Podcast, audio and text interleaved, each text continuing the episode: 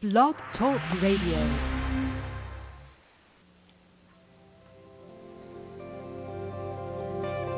Welcome to Talk Business with Howard, where CEOs, presidents, and business owners go for practical advice and creative solutions to help business flow.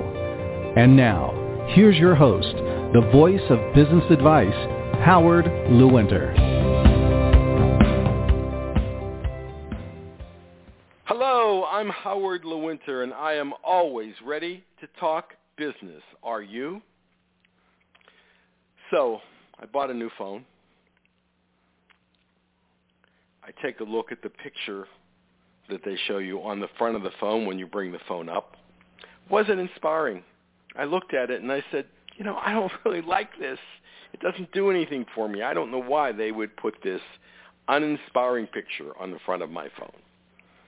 So I thought, what what do I what would I like to put on it so every time I bring the phone up, turn it on, I see something that inspires me. And I didn't take uh, didn't take long for me to understand what that was, and that was a picture from the Webb telescope. The Webb telescope is amazing. So was the Hubble telescope, but the Webb telescope is even more dynamic, even gives you better pictures. And there was a picture of just one tiny little space, tiny little section of space with billions of stars, just this one tiny little space. So I took the picture off of the internet, put it on my phone, and every time I look at it, I'm just inspired about how incredibly large the universe is. It's beyond our understanding. How orderly the universe is, although it may seem at times like it's not orderly, there is an order to the universe. And if we look at that order, we can even go to the Milky Way galaxy and we can go to our particular solar system and we can say the planets go around the sun and they can actually chart that. And they even watch for asteroids now who make uh, uh, orbits around the sun to make sure that they're not going to hit the Earth. Or, of course, the little ones aren't a problem because they burn up in the atmosphere, but they're actually developing uh, protocol for just in case that great big ac- uh, asteroid the size of Texas is going to in, uh, going to hit the Earth, so that they can just move it just a bit.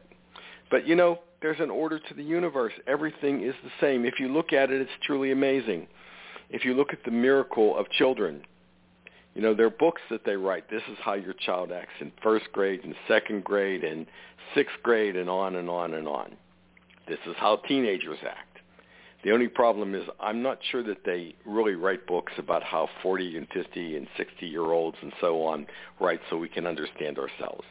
But people are no different than they ever were. Their wants, their needs, their understanding of life, their wanting to succeed has always been the same. The difference is technology. We have the internet, which is the best thing that ever happened and the worst thing that ever happened. We have great medical care. Uh, to this point, we've been able to uh, understand how to increase the food supply. We know exactly how to make glasses for people so they can see. I mean, there's so much that's happened. And that's all because there's an order to the universe and there's science. Science tells us that there's an order to the universe. It tells us, it looks at the periodical chart that has all the elements. But we don't think about business as being orderly. And it is. So much of what you do as a business person, everybody does every single day. Some people do it better than other people. Some people are more ambitious than other people. Some are more insightful. Some are more determined. Some are, have bigger goals. Some have small goals. But the basic way it works is the same. It's about making a profit.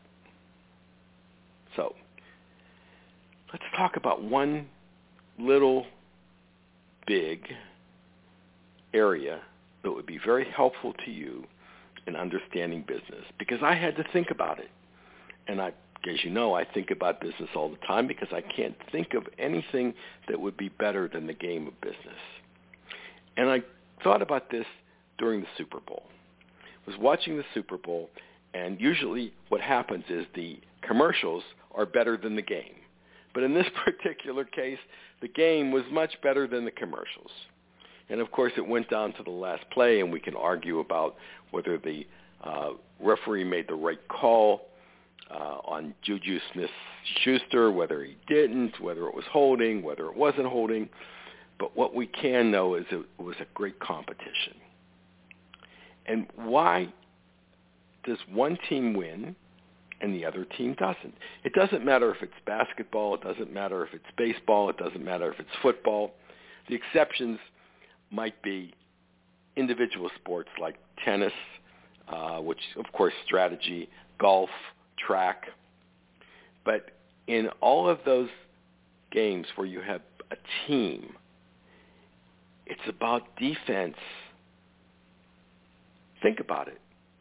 If you just score one touchdown and your defense keeps the other team from scoring, you win the game. Now in basketball, of course, it's not just going to be one uh, one field goal, one three pointer. Uh, but if you have great defense, you're going to hold the score down of the other team. Your team is going to have a bigger score, and you're going to win. It's always about defense. You can have the best players in the world. You can score the most points. But if you don't have defense, what's going to happen is you are not going to win the game. You're going to lose it because the other team will outscore you. So how does that apply to business? We don't think about business as being uh, a sport, and it is. It's the same dynamics. Maybe we don't call it a sport. We call it business. But in business, we often don't play defense. We don't think about how do we do better than the competition. They're doing this. How do we put ourselves in a position where we can do better than they can? We can d- defend our position.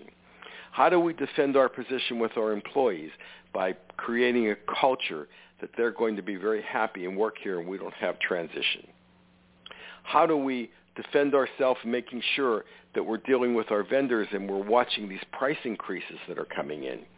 That we're not just saying, oh yeah, we'll, we'll get to that, we'll look at it in six months, and all of a sudden we can't raise our prices enough to stay in business.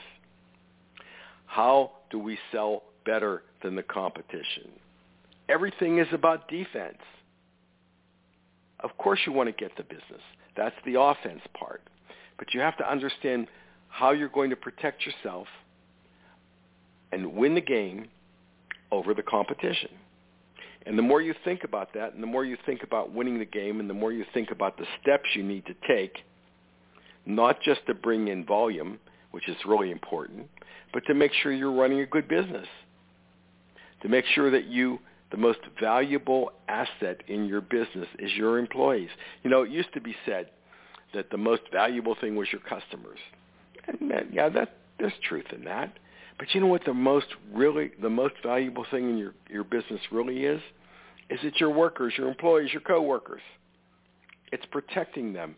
It's encouraging them. It's making enough profit to pay them well.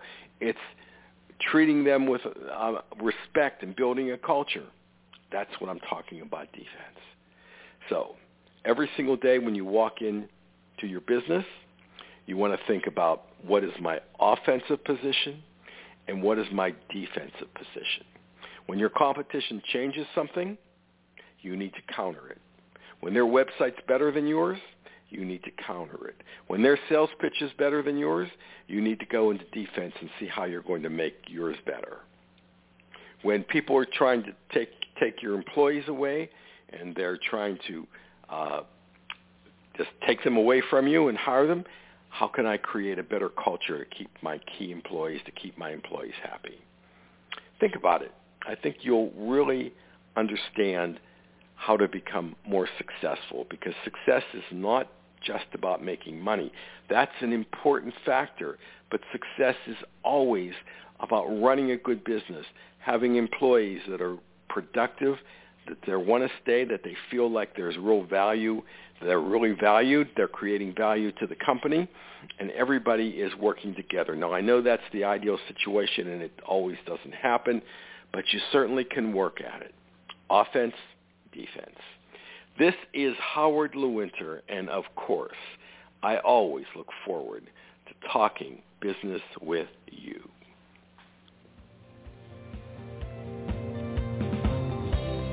Connect with Howard anytime at talkbusinesswithhoward.com. You can also continue the conversation with Howard on Facebook, Twitter, and LinkedIn. Thank you for listening to Talk Business with Howard.